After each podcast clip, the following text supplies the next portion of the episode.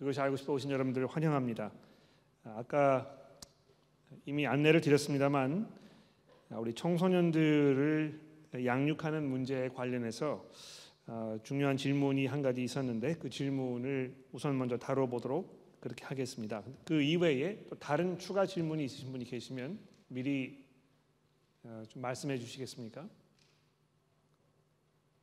네, 그러면 어, 자녀를 키우는 데 있어서 어, 굉장히 어려움이 많이 있습니다. 여기 이제 그 예, 청소년, 티네이저를 말하는 것인데 어, 떻게 하면 좋을지 어, 굉장히 그 안타깝고 또 어, 특히 이제 저희 집에서 저와 제 집사람이 어, 어떻게 자녀들을 키웠는지에 대해서 좀 말씀해 주시면 좋겠다 하는 아, 이런 질문을 아, 하셨군요. 아, 그 문제를 아, 좀 다뤄보도록 그렇게 하겠습니다. 어, 그 우선 먼저 미리 말씀을 드리고 싶은 것은 어, 제가 정답을 가지고 있지 않다는 것입니다. 어, 물론 뭐 어, 자녀들 둘을 키워서 어, 이제 어, 청소년기를 거의 다 지나고 이제 끝나는 어, 그런 그 시기에 있는 자녀 둘을 제가 두고 있습니다만 아, 그럼에도 불구하고 지금 돌아보았을 때 더 아, 잘할 수 있지 않았을까 또왜 아, 이것밖에 되지 않을까 뭐 이런 것에 대한 어떤 그 아쉬움과 또 제 나름대로 염려가 있기 때문에 아, 제가 무슨 뭐이 이 방면의 전문가라거나 또는 모든 해답을 가지고 있는 아, 그런 사람으로 이런 말씀 드리는 것이 아니라는 것을 미리 예, 말씀을 드리고 싶습니다.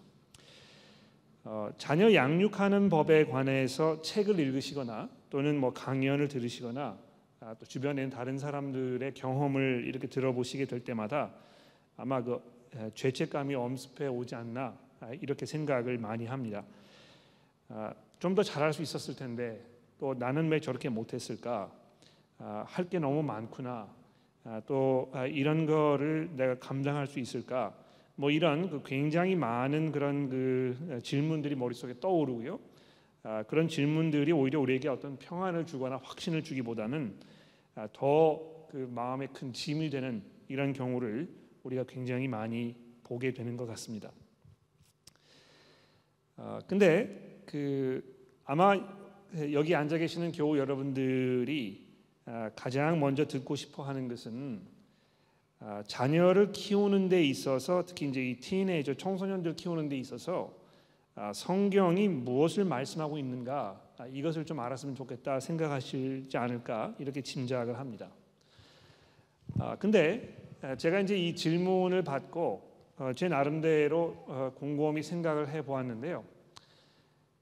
성경 말씀이 이 우리가 흔히 이야기하는 그 청소년, 그러니까 이제 뭐한 어, 13살부터 18 이 연령 기간에 이 사람들 말하는 것이죠.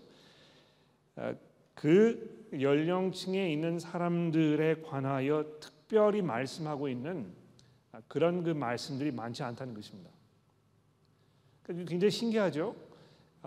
성경에 보시면은 뭐 아주 어린 아이들에 대한 이야기가 종종 등장합니다. 예수님께서도 아, 이 어린 아이들이 자기에게 오는 것을 막지 말아라.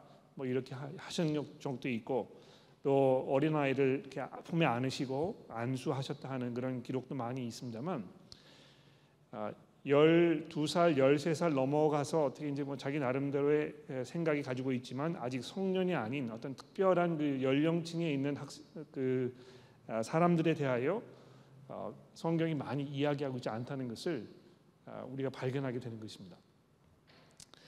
물론 가령 예를 들어서 디모데전서 3장에 보시면 여기 이제 그 교회의 감독의 역할을 하는 사람들 또 집사의 역할을 하는 사람들에 대해서 이야기하면서 아, 디모데전서 3장 아, 뭐 2절 어, 말씀을 제가 한번 읽어볼까요? 그러므로 감독은 책망할 것이 없으며 한 아내의 남편이 되며 절제하며 신중하며 단정하며 나그네 대접하기를 아, 대접하며 가르치기를 잘하며 술을 즐기지 아니하며 구타하지 아니하며 오직 관용하며 다투지 않으며 돈을 사랑하지 아니하며 자기 집을 잘 다스려 자녀들로 모든 공손함으로 복종하게 하는 자라야 할지며 사람이 자기 집을 다스릴 줄 알지 못하면 어찌 하나님의 교회를 돌보리요 아, 이렇게 하면서 여기 그 자녀들에 대한 이야기가 이제 등장을 하는 것입니다. 근데 여기 보시면 아마 여기 그 자녀라고 되어 있는 이 그 단어는 아, 정확히 뭐 연령을 딱 집어서 이야기하기 어렵습니다만 아직도 부모의 슬하에서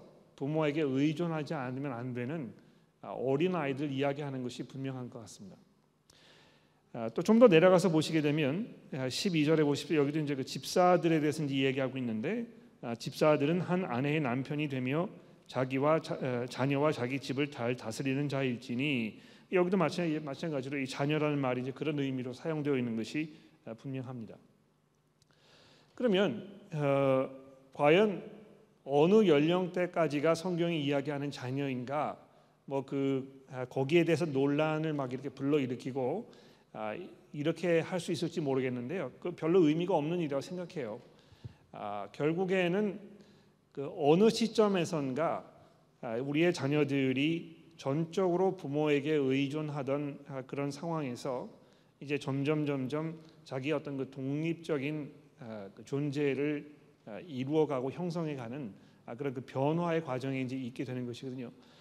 그래서 뭐 이 아이들에 따라서 그 성장 속도가 다르기 때문에 12살 정도가 되었는데도 아직도 전적으로 부모에게 의존하지 않으면 안 되는 뭐 그런 아이들이 있을 수도 있고 이미 12살이 되었지만 아, 아, 자기 나름대로의 어떤 그 개성이라든지 또 주관이라든지 이런 게 상당히 뚜렷해 가지고 어, 더 이상 뭐 어린아이 취급하기가 어려운 아, 이런 아이들도 분명히 있습니다. 그렇죠?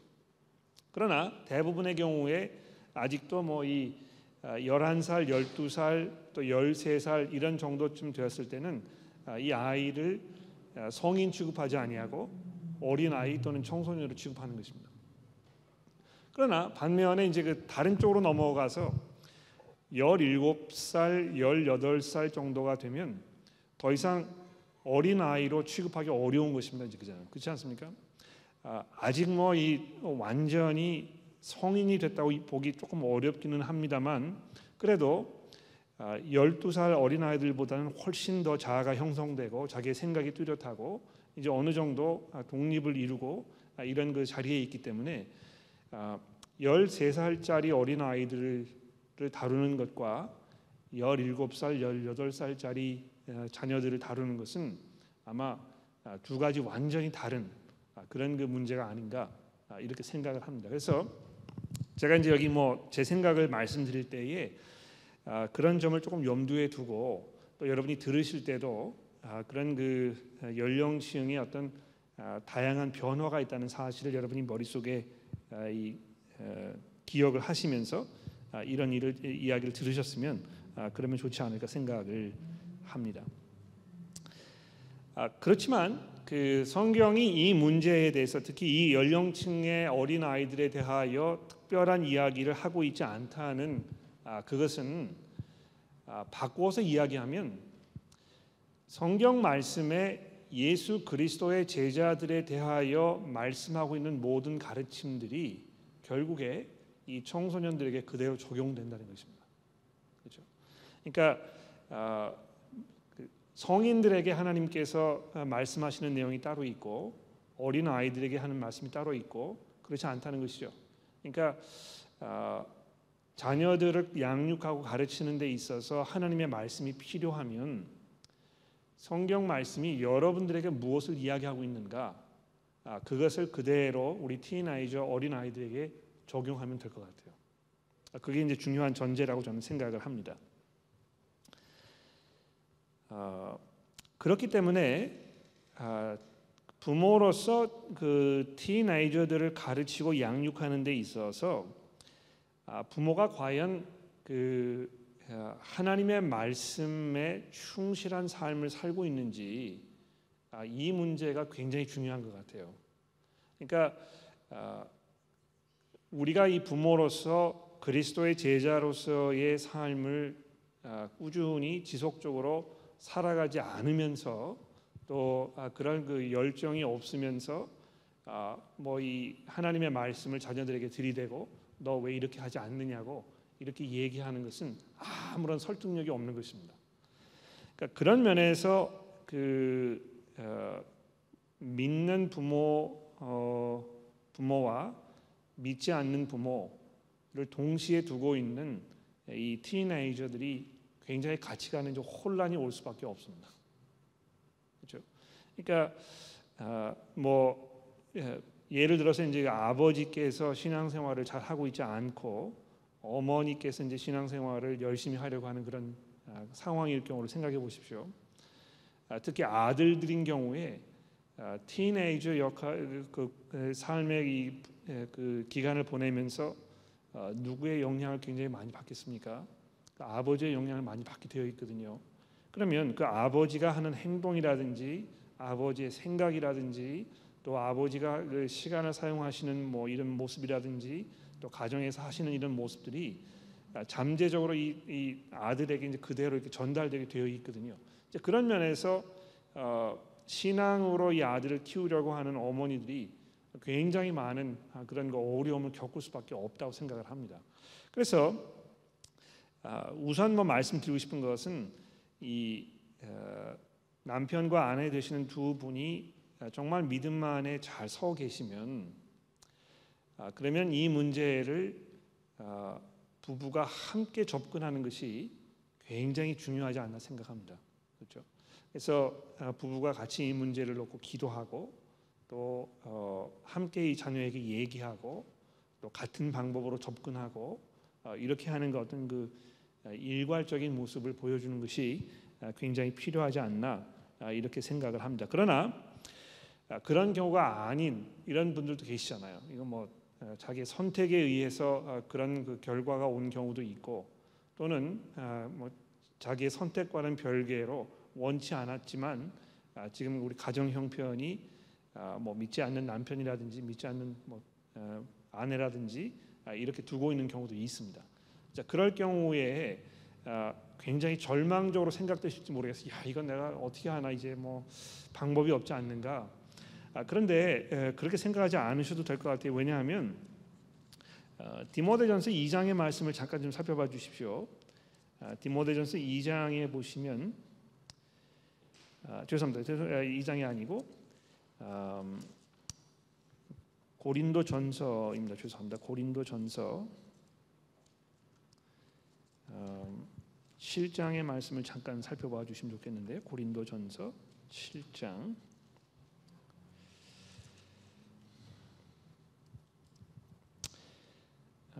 14절 음, 말씀부터 제가 읽어보겠습니다.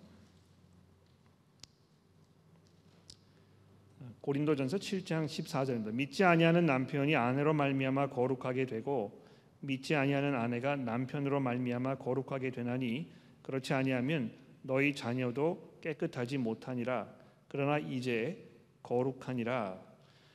아, 이그 고린도전서 7장 14절에 있는 이 말씀이 어, 조금 난해한 질문 부분이긴 합니다.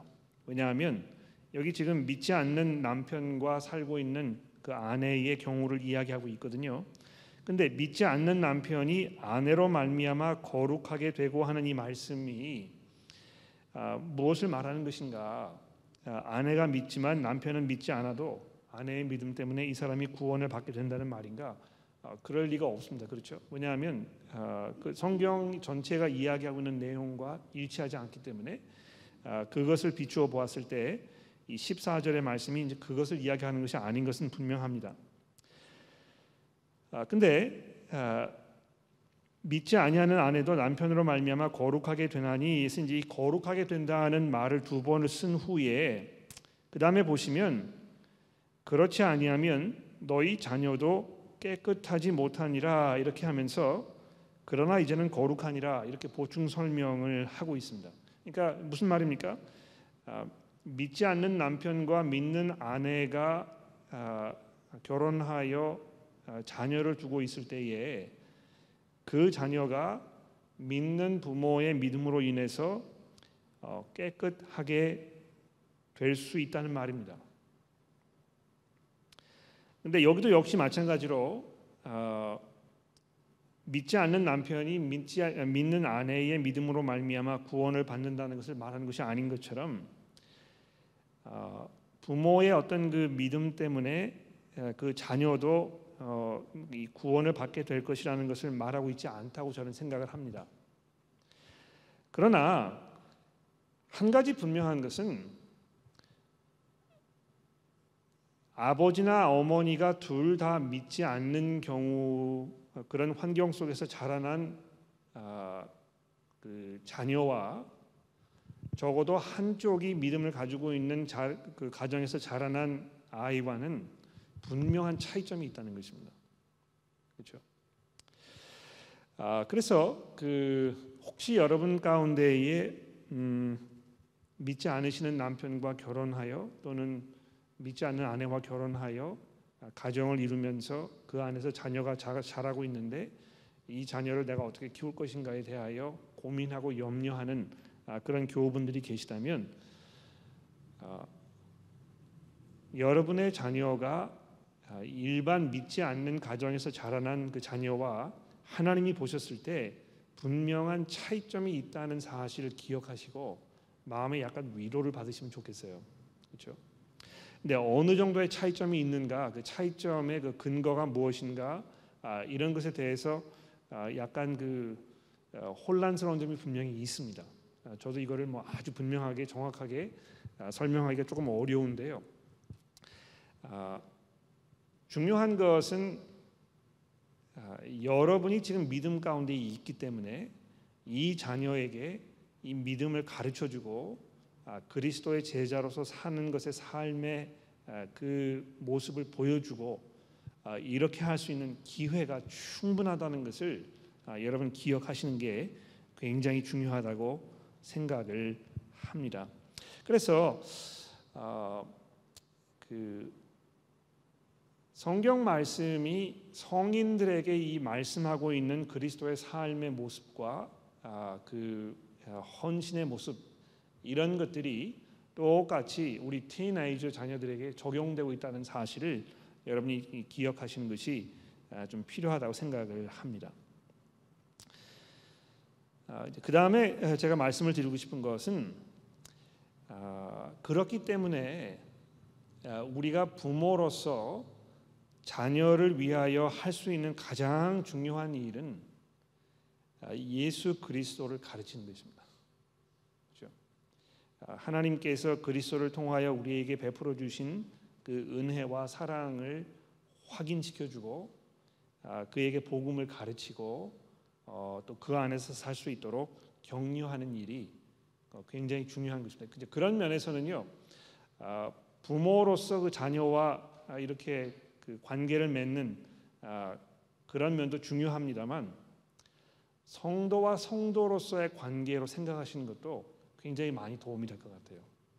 그러니까 예, 내가 마치 교회에서 다른 성도를 믿음으로 권하고 하나님의 말씀으로 섬기는 것처럼 또 어, 기도로 그, 그 형제 자매를 위하여 어, 헌신하는 것처럼 아, 우리 자녀를 대할 때에 아, 그러한 마음을 갖는 것이 아, 필요하지 않을까 이렇게 생각이 되는 것입니다.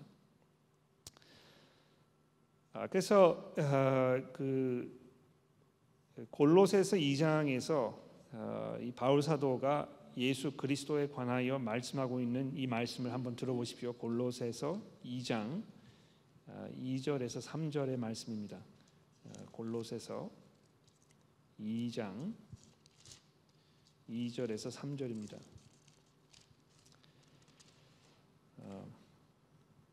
이 골로새 교회 성도들에게 사도 바울이 이렇게 말씀합니다. 이는 그들로 마음의 위안을 받고 사랑 안에서 연합하여 확신한 이해의 모든 풍성함과 하나님의 비밀인 그리스도를 깨닫게 하려 함이니 그 안에는 지혜와 지식의 모든 보화가 감추어져 있느니라. 그러니까 이 예수 그리스도 안에 모든 지혜와 지식의 모든 보화가 감추어져 있다는 아, 이 말씀을 우리가 잘 기억하고 아, 자녀들에게 무엇을 가르치고 아, 그들에게 이 살아가는 삶에 대하여 가르쳐 주려고 할 때 우리가 성도로서 그리스도인으로서 그리스도의 제자로서 그리스도를 전하고 아, 그리스도를 권하고 아, 그의 제자로 살 수 있도록 가르치고 돌보는 이것이 가장 중요한 것입니다. 그러니까 이 부모로서 이제 집에서 뭐 항상 같이 지내고 내 자식이기 때문에 어, 그 그냥 뭐 내가 가지고 있는 어떤 어, 생각이라든지 뭐 어, 자라온 문화적 배경이라든지 또는 우리 가정의 풍토라든지 이런 것에 근거하여 자녀를 가르치고 뭐 얘기 얘기하려는 아, 그런 면이 분명히 있을 거예요. 또 그렇게 하는 것이 마땅하고 당연하다고 생각을 합니다. 그러나 가장 중요한 것은 아, 그 모든 것 위에 우리가 예수 그리스도의 제자로서 그리스도를 가르치고 그리스도를 증거하고 그리스도를 권하는 아, 이것이 아, 그 무엇보다도 중요하다는 것입니다. 그래서 가정에서 자녀들과 일반 대화를 나눌 때도 내가 그리스도인이고 그리스도인으로서 내가 지금 생각하고 있는 것이 무엇인지 왜 이 문제를 내가 이렇게 생각하고 있는지 성도로서 이런 거를 자꾸 자녀들에게 아, 그 보여주고 얘기해주고 설명해주고 아, 이렇게 하는 것이 굉장히 필요하고 중요하다고 생각합니다. 그러니까 일상생활에서 아, 그 나누는 대화를 통하여 믿음으로 이렇게 권면하지 않으면 어떤 특별한 순간에 뭐 특별한 어떤 자리를 마련해 놓고 갑자기 거기에서 어떤 그 성경을 가르치려 들거나 이렇게 하기 어렵다는 것입니다. 그렇죠? 그래서 아, 부모로서 우리가 해야 할 일은 매일 매일의 삶 속에서 아, 우선 무엇보다도 어, 내가 어떻게 그리스도인으로 살아가고 있는지 나의 성도로서의 삶의 모습, 성도로서의 신앙 고백 아, 이런 것이 자연스럽게 가정에 드러날 수 있도록 이렇게 하는 것이 굉장히 중요하다고 생각을 합니다. 그러니까 뭐 음, 식사할 때 이제 같이 기도한다든지 또 기도할 때 서로 이렇게 돌아가면서 기도할 수 있는 어떤 그 여건을 마련해 준다든지 또 뭐 뉴스를 보면서 일어난 사건에 대해서 어, 그리스도인으로서 이 문제를 어떻게 생각할 것인지 아, 이런 거를 충분히 얘기하고 가르치는 이런 것이 아, 그 어떤 특별한 자리를 마련해 놓고 무슨 문제를 해결하기 위하여 자녀와 상담을 벌이는 이런 것보다 훨씬 더 아, 건설적이고 또 설득력이 있고 아, 그것이 그 임팩트가 강하다는 것입니다. 어, 자, 그래서 이제 그거를 전제로 해서 제가 말씀을 드리고 싶은 게 몇 가지가 있는데요. 우선 첫 번째로 100% 성공을 보장하는 티네이저 양육법은 존재하지 않는다는 것입니다. 아마 이건 뭐 제가 말씀드리지 않아도 여러분이 이미 이해를 하실 거라고 생각이 되는데요.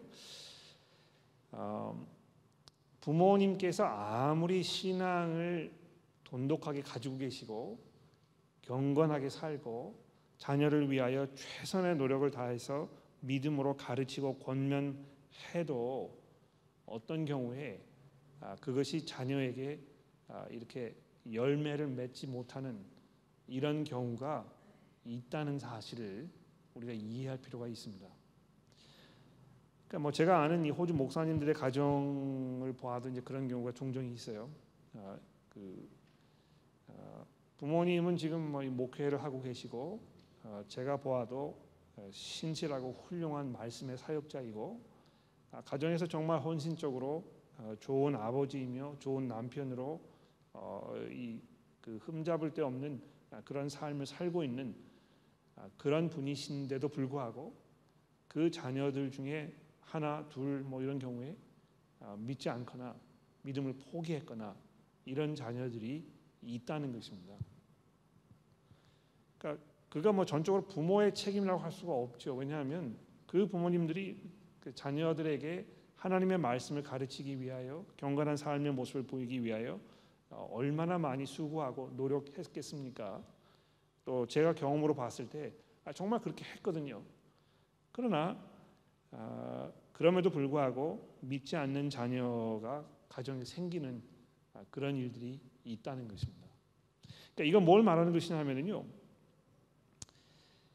어, 우리의 자녀들이 믿음 가운데서 신앙생활을 잘 하고 있는 그런 상황은 전적으로 하나님의 은혜라고 생각합니다. 아, 그래서 우리가 이 그리스도인으로서 할 수 있는 가장 중요한 일이 무엇이겠습니까? 아, 그리스도를 가르치고 그리스도를 증거하고 그리스도로 권면하는 일임과 동시에 우리 자녀들을 위해서 기도하는 것이죠. 그렇죠.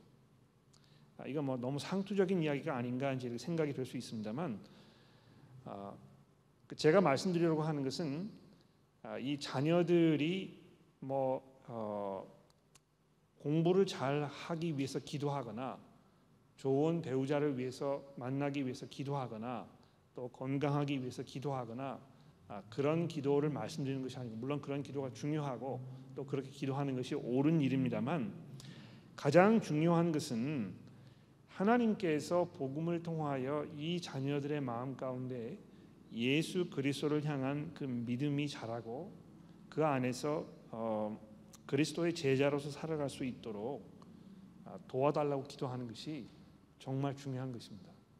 그렇죠? 아, 그러니까 이뭐 어, 어, 그 믿음이 성숙하지 않으시거나 또 이런 문제에 대해서 많이 생각해 보지 않거나 이런 분들이 자녀들을 위한 어떤 기도 제목을 말씀하실 때 아 이번 참 이번에 우리 딸 아이가 뭐 아들 아이가 시험을 봅니다. 아, 좋은 성적을 얻을 수 있도록 위해서 기도해 주세요.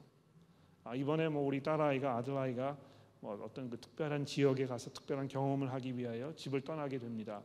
아, 무사히 잘 다녀올 수 있도록 좋은 경험이 될 수 있도록 위해서 기도해 주세요. 그러니까 이런 기도 제목을 이제 많이 말씀을 어, 종종 하시게 되는데요. 그런 것들 위하여 기도하는 것이 정말 중요하고 필요합니다만 우리가 자녀들 위하여 기도할 때 정말 하나님 앞에 어, 무릎을 꿇고 하나님의 도우심을 간구하기 위해서 기도해야 할 그 내용은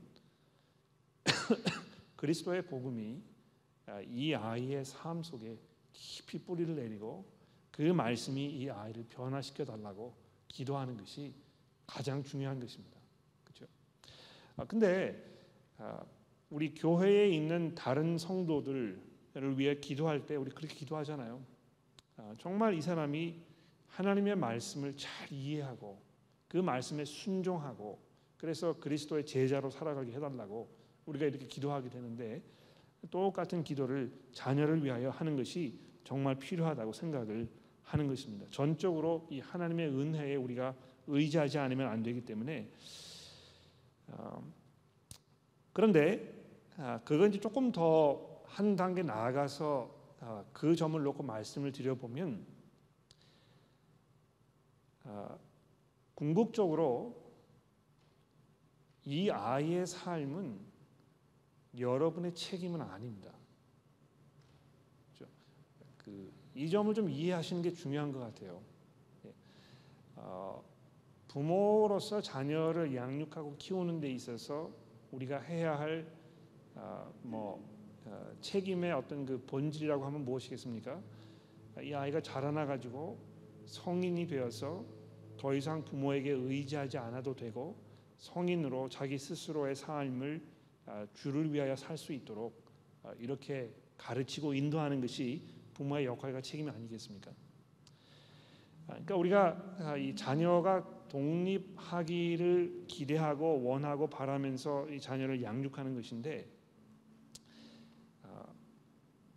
그렇기 때문에 이 자녀들이 지금 취하는 어떤 선택과 삶의 그 방향과 이런 모든 결과물들이 궁극적으로는 아, 그 아이의 책임이고 그 아이가 하나님과 아, 해결해야 할 문제이고 어, 어느 시점에선가 그것이 부모의 손에 떠나게 되는 아, 그런 시점이 있다는 것입니다. 뭐 그게 어떤 시점인지 정확히 딱 집어서 이야기가 어렵습니다만 하이스쿨을 다니는 그 기간 어느 시점에선가 그 변화가 분명히 일어나게 되어 있습니다. 그러니까 뭐 제 생각에는 그래요. 적어도 이제 그 12학년 뭐 예를 들어서 11학년도 이제 거기 좀 포함되지 않나 생각이 되는데요. 아, 적어도 12학년이 되게 되면 그 아이가 가지고 있는 생각과 믿음과 자기가 이 선택한 이 모든 것들은 더 이상 부모의 책임이 아니라는 것입니다. 그러니까 법적으로도 그렇잖아요. 아, 이제 18살이 되면 호주 사회에서는 이 아이를 성인으로 취급해 주는 것입니다. 그러니까 더 이상 아, 이 아이가 18살이 되면 부모의 허락이 없어도 자기 마음대로 결혼할 수 있습니다. 이거 18살이면 뭐 아직도 어린아이 같이 생각이 되고 어, 내 이 자식이고 어, 내가 이 자식을 다스릴 것이라고 이렇게 생각을 하지만 어, 법적으로 그렇지 않거든요. 그러니까 이미 이 아이는 내 손에서 떠난 아, 더 이상 내가 어떤 그 어, 강압적인 방법으로 어, 이렇게 그 아이의 의사와 이런 것을 무시하면서 뭐를 이렇게 할 수 있는 아, 그런 때는 분명히 지났다는 것입니다. 그러니까 12살, 아, 13살짜리 아이들에게 하는 어떤 그 방법 이런 것이 17, 18살짜리 자녀들에게 하는 방법과는 천지 차이가 분명히 있는 것입니다.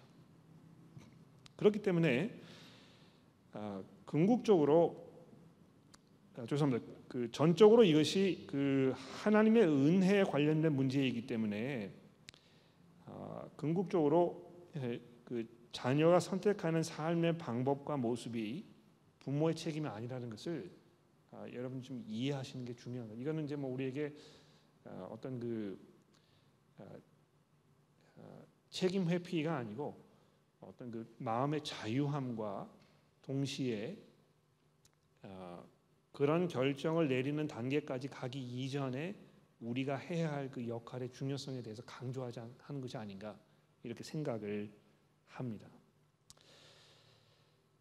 아, 그 다음에 제가 말씀드리고 싶은 것은 아, 유년기에 자라면서 어, 그 습득하게 된 그 모든 습관들이 하루 아침에 변화되지 않는다는 것입니다. 그렇죠? 그래서 그 아, 지금 뭐 16살, 17살, 18살쯤 된 아, 티네이저가 있으면 아, 이 아이가 왜 이럴까? 왜 이렇게 하지 않을까? 좀 이렇게 해줬으면 좋겠는데 왜 바뀌지 않을까?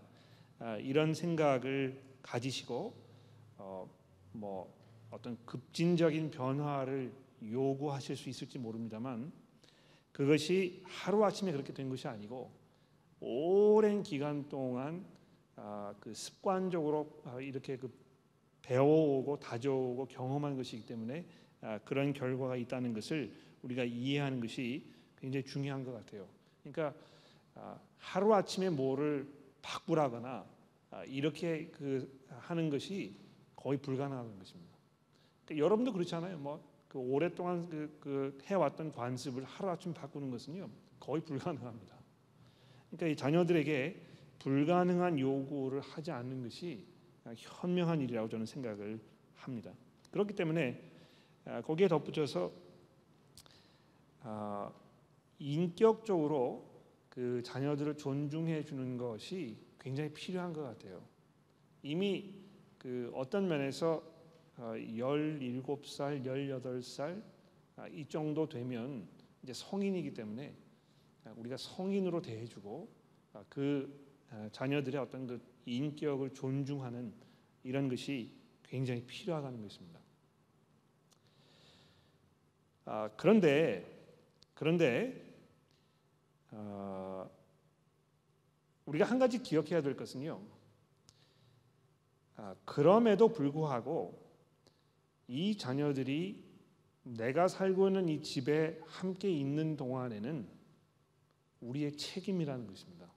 그렇죠? 물론 성인이고 인격적으로 존중해주고 자기 나름대로의 어떤 선택에 책임을 질 아, 그런 그 연령이 분명히 된 것입니다만 동시에 우리가 이 부모로서 아, 우리의 보호와 가르침 안에 한 지붕 아래 있기 때문에 아, 그 아직도 우리에게 책임이 있는 것이고요. 그래서 정말 자녀들에게 이 우리의 삶의 모습과 이런 것을 잘 가르쳐주고 또 하나님의 말씀에 순종하지 않는 삶을 살고 있을 때 아, 겸손으로 사랑으로 인내로 어, 그 아이를 권면하고 가르치고 이렇게 하는 것이 아, 굉장히 중요한 것입니다. 아, 그 제가 이제 어떻게 이걸 대답을 해드릴까 곰곰이 생각을 하면서 다시 한번 뭐 머릿속에 확인하게 된 것 중에 하나는 뭐냐면 그 성경에 잠언서가 있잖아요, 그렇죠? 근데 여러분 잘 아시겠습니다만 잠언서가 기본적으로 아버지가 아들에게 권면하는 아, 그런 내용으로 되어 있습니다. 그렇죠? 그래서 여기 뭐 그 내 아들아 내 말을 잘 듣고 내가 하는 권면을 무시하지 말아라. 아, 이렇게 하는 그 내용들이 이제 뭐 굉장히 많이 등장을 하고 있는데요. 이제 그런 면에서 그 아, 아버지로서 특히 아버지로서 아들에게 또 어머니로서 딸에게 아, 하나님의 말씀으로 권면하는 아, 그 작업을 꾸준히 하는 일이 굉장히 중요하다고 생각을 합니다.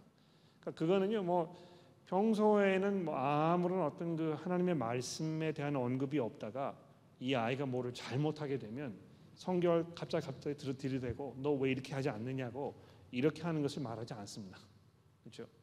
아, 그러니까 이 아, 잘했을 때 성경이 그 문제에 대하여 어떻게 이야기하고 있는지 이 아이가 어, 어떤 어려움을 겪고 있을 때 하나님의 말씀이 그 문제에 관해 어떻게 이야기하고 있는지 이 아이가 학교에서 어떤 그 중요한 인간 관계에서의 어려움을 겪고 있을 때 하나님의 말씀이 이것을 어떻게 이야기하고 있는지 이런 그 삶의 아주 다양하고 다각적인 그런 문제들을 어, 놓고 이야기할 때 꾸준히 하나님의 말씀으로 권면하고 가르치고 접근하는 것이 어, 굉장히 중요한 것이라고 생각을 하는 것입니다.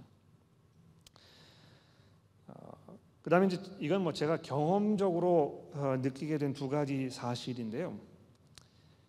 어, 저는 그러지 않았다고 생각을 하는데요. 저희 아이들을 보니까 이 사춘기가 감정의 굴곡이 엄청나게 심한 것 같아요.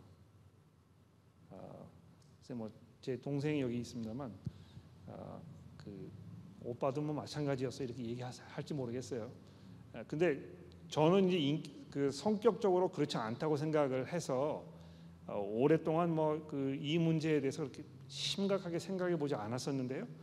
아, 우리 제 자녀들이 이 청소년기를 겪으면서 어떤 그 호르몬의 변화라든지 감정의 굴곡이라든지 이런 것이 정말 무시하지 못할 것이라는 것을 아, 제가 이제 많이 깨닫게 된 것 같습니다. 그래서 어, 자녀들이 이제 감정적으로 이렇게 나오게 되면 어, 우리도 맞받아치잖아요. 우리도 이제 감정이 상하고 감정이 상하니까 감정적으로 대하게 되고 아, 이런 것이 뭐 서로 맞물려 가지고 이 걷잡을 수 없는 돌이킬 수 없는 강을 건너는 아, 이런 상황으로 이어지고 아, 이런 거를 우리가 많이 경험하게 됩니다. 그런 면에서 제 생각에는 아, 그 청소년기가 아, 그런 면에서 굉장히 어려운 시기라는 것을 우리가 이해했을 때에 한 발 물러서 주는 것이 굉장히 현명한 것이 아닌가 생각합니다. 그러니까 어떤 그 저도 감정이 상했을 때 뭐 이렇게 나중에 생각하면 후회하게 될 아, 그런 말을 이립밖에 뭐 이렇게 쏟아내게 되고 어, 그렇게 되지만 아, 우리가 조금 더 여유를 가지고 조금 더 너그럽게 아, 한발 정도 물러서 주고 어, 이 아이가 이제 그 감정을 수그릴 수 있도록 이렇게 그 시간적 공간적 여유를 주는 것도 굉장히 필요하지 않나 그렇게 생각을 하고요.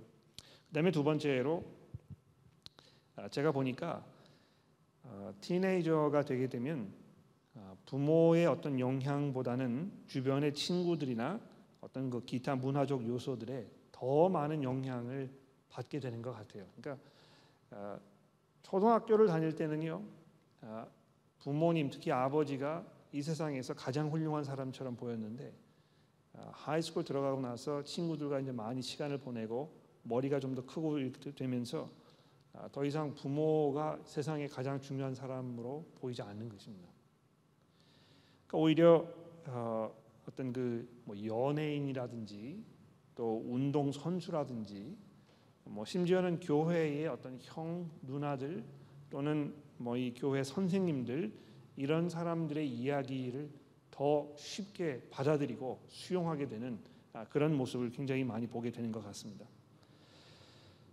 아, 뭐 연예인이나 운동 선수들의 모습을 보면서 영향을 받는 거 뭐 이거 어, 뭐 어떻게 하겠습니까? 뭐 그 TV를 끄게 하든지 뭐 어, 중세 시대의 어떤 무슨 수도승처럼 세상과 관련하지 않는 아, 이런 삶을 아, 살도록 강요하지 않는 한 아, 그런 그 영향에서 자유로울 수는 없을 것입니다. 아, 근데 중요한 것은 아, 교회에 있는 어떤 그 선배들 선배들의 아, 영향을 굉장히 쉽게 받아들일 수 있다는 사실을 우리가 조금 인지하는 것이 좀 도움되지 않을까 해요. 아, 그래서 그 아,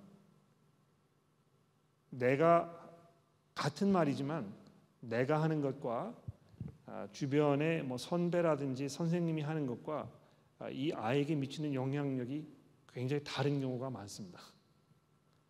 그러니까 아, 이거 뭐 비겁해서 그 해야 할 말을 하지 못하는 아, 그런 걸 말씀드리는 것이 아니고요. 지혜로운 면에서 아, 다른 사람의 도움을 좀 요청하기도 하고 어, 이렇게 하는 것도 어, 그 좋은 방법 중에 하나가 아닌가 아, 이렇게 생각을 하는 것입니다. 아, 그다음에 이제 마지막으로 말씀을 드리고 싶은 것은 이 문화적 차이점을 간과할 수 없는 것 같아요. 어, 그러니까 호주에서 청소년기를 아, 보내신 부모님들 경우에는 아, 이런 문제가 좀 덜합니다만 아, 그렇지 않고 성인이 되셔서 호주에 오셨 후에 결혼하셔서 자녀를 낳고 아, 자녀는 뭐 거의 호주 사람처럼 자라났고 아, 이런 상황일 경우에 거기에 상당한 문화적 차이가 있다는 것입니다. 그러니까 그 아, 연령 간의 문화적 차이도 분명히 있습니다만 아, 그 살아온 살아온 환경과 자라온 그 문화적 배경에서 오는 이 차이점도 우리가 무시할 수 없는 것 같아요. 아, 종종 많은 경우에 그런 것들이 이 굉장히 그 넘기 어려운 장애물로 작용하는 경우를 아, 제가 종종 보게 되었습니다.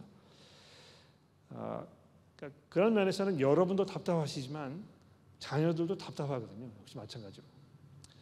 그러니까 그렇기 때문에 아마 아, 이 교회에서의 역할이 조금 더 중요해지지 않나 생각해요. 그러니까 이 어, 교회에 있는 다른 부모님들이라든지 또 아까 좀뭐 말씀드렸습니다만 교회 선생님들이라든지 또 신앙의 선배라든지 이런 사람들의 이 도움을 좀 요청하고 아, 이 자녀들이 그런 환경 속에서 꾸준히 있을 수 있도록 아, 이 상황과 여건을 마련해주고 아, 그렇게 하는 것이 아, 굉장히 필요하고 도움되지 않나 아, 이제 이렇게 생각을 하게 되는 것입니다. 어, 뭐 제가 이제 그 생각하고 준비했던 걸 다 말씀을 드렸는데 예, 그거 이외에 혹시 여러분 뭐 더 추가 질문이 있으시면 좀 해보시겠습니까? 그 문제에 대해서.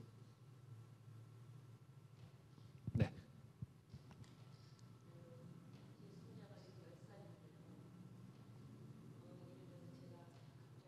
아 죄송합니다. 이거 마이크를 들 테니까 마이크로 말씀해 주시면. 제가 아기서부터 쭉 키운 손자가 집에 있는데 10살이에요. 근데 이제 주님의 말씀으로 키운다고는 이제 쭉 지금까지 하고 있는데 어, 그럴 때 어, 어, 예를 들어서 내가 갑자기 아프거나 그러면 얼른 그 손자가 와서 기도를 합니다. 어, 하나님 우리 할머니가 지금 어? 배가 아픈데 하나님 만져주세요. 그러고 나서 즉시 묻습니다. 할머니 다 낫어? 어, 그럴 때 지금 나는 현재 아프고 있거든요.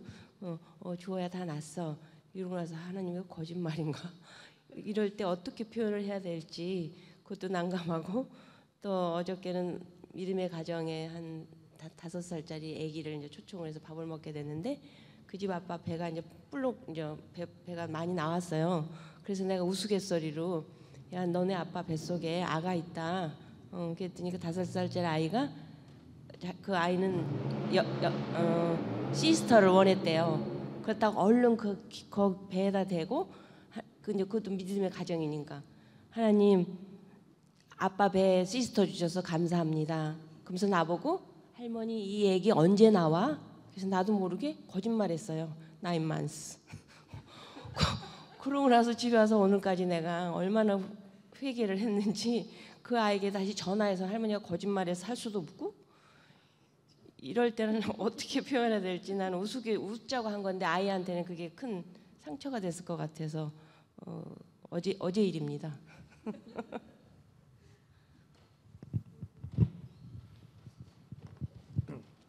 네, 좀 난감하게 되신 것 같은데요. 음, 근데 뭐 너무 그렇게 신경 쓰지 않으셔도 될 것 같아요. 주- 그 어린 아이들 경우에는 잘 잊어버릴 수도 있거든요. 아, 그래서 어, 그런 면에서 조금 안심하시면 좋을 것 같고 그러나 어, 그 아이들에게 아, 미안하지만 내가 잘못 얘기했었어. 이렇게 그 실수를 인정하는 것도 그렇게 나쁘지 않은 방법이라고 생각합니다. 그러니까 그 원래 내 의도는 아, 재미있으라고 한 이야기인데 나중에 생각해 보니까 아, 이그 정확히 내가 얘기하지 못한 것 같아서 아, 내가 미안하게 생각한다. 아, 그런 면에서 나를 용서해 주겠니? 뭐 이렇게 얘기하면 아, 싫어요 이렇게 얘기할 아이가 어디 있겠습니까? 그렇죠? 그래서 뭐 아, 그렇게 하시면 아, 될것 같고요. 아, 그다음에 그 첫 번째 질문은 뭐였죠? 아 예예. 그 기도의 문제에 관해서 어, 이제 그 응답이 곧바로 맞는지 아, 이런 거를 물어볼 때 이제 어떻게 대답을 해야 되겠는가 질문하셨는데 어, 글쎄 뭐 어, 일반적으로 성경이 그 기도의 응답에 관하여 이야기하고 있는 것을 어, 아이들에게 잘 설명해 주는 게 필요하겠죠. 그렇죠? 그러니까 하나님께서 어, 분명히 우리의 기도를 들으시는 친절하고 사랑이 많으신 아버지이시라는 거 가르쳐 주고 아, 그러나 어, 우리는 하나님이 아니기 때문에 아, 그 무엇이 우리에게 가장 좋은 것인지를 우리가 잘 알지 못하는 경우가 많이 있다고. 그래서 우리 생각에는 지금 병이 당장 낫는 것이 우리에게 가장 중요한 것처럼 여겨지기 때문에 그렇게 기도하지만 경우에 따라서는 하나님이 보셨을 때 아, 그렇지 않은 경우도 있을 수 있다는 것을 얘기해 주는 것도 필요한 것 같습니다. 그렇죠? 그래서 어, 그 하나님께 기도한 것이 어, 아무 소용이 없는 그런 일이 아니라는 것을 얘기해 주고 아, 분명히 하나님께서 우리에게 그 기도를 응답하셔서 하나님의 방법으로 우리에게 좋은 것을 주시는 분이라는 것을 우리가 친절하게 얘기해 주면 아, 그럼 되지 않을까 생각을 합니다. 네.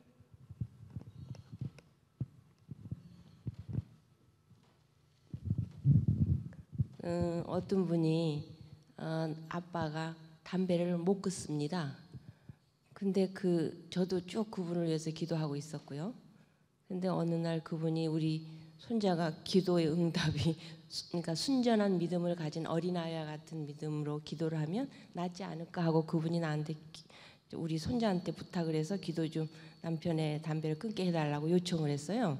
그래서 우리 손자한테 얘기를 했지요. 그 할아버지가 담배를 피는데 우리 마- 몸은 성전인데 응? 담배를 피워서 더럽히면 되겠니? 그러니까 그 할아버지 성함을 가르쳐 달라 해서 가르쳐 드렸습니다. 그랬더니 지금까지도 쭉 했어요. 근데 어느 날 그분 그 할아버지께서 끊으셨습니다 담배를.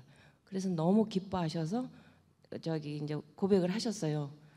근데 다시 요 근래 그분은 전혀 시침을 뚝 떼고 계십니다. 근데 저는 그분 옆에 가거나 그분 옆에 차를 타면 다시 담배 냄새가 납니다. 근데 그저께 밤에 우리 손자가 묻습니다. 할머니 그 할아버지 이름을 대면서 담배 이제 끊으셨죠? 이제 안 피지? 그래서 내가 아우 그럼 무슨 말이야? 예, 끊었잖아. 이렇게는 말을 했는데 그분 가까이 가면 담배 냄새 나고 차에서 냄새 나서 이걸 어떻게 얘기를 하나? 저는 이미 이제 기도 응답 받았다. 우리 손자는 아주 기뻐합니다. 지금도. 근데 이거를 그, 그- 다시 가서 그분 보고 다시 피- 피기 시작했냐고 물어볼 수 없고 그분은 지금도 시침을 나한테 뚝 따고 계십니다. 이럴 때는 손자가 물어오면 뭐라고 거짓말을 해야 하나 아니면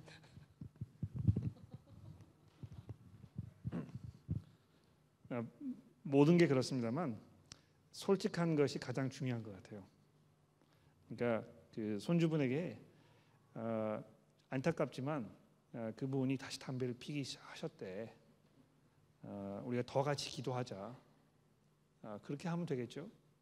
그러니까 기도의 응답이라는 것이 어, 일시적으로 이루어질 수도 있고 또 어, 아직 이루어지지 않은 경우일 수도 있고 그래서 그 그런 상황이 우리의 더 지속적이고 어, 인내력 있는 기도를 필요하는 아, 그런 그 상황이라는 것을 아이들에게 가르쳐 주고 그런 일이 굉장히 비일비재하다는 것을 아, 가르쳐 주는 것도 그렇게 나쁜 일은 아니라고 생각을 합니다. 그러니까 어, 그왜 요즘에는 그 면역력 키워주는 게 중요하다고 자꾸 얘기하잖아요. 그렇죠?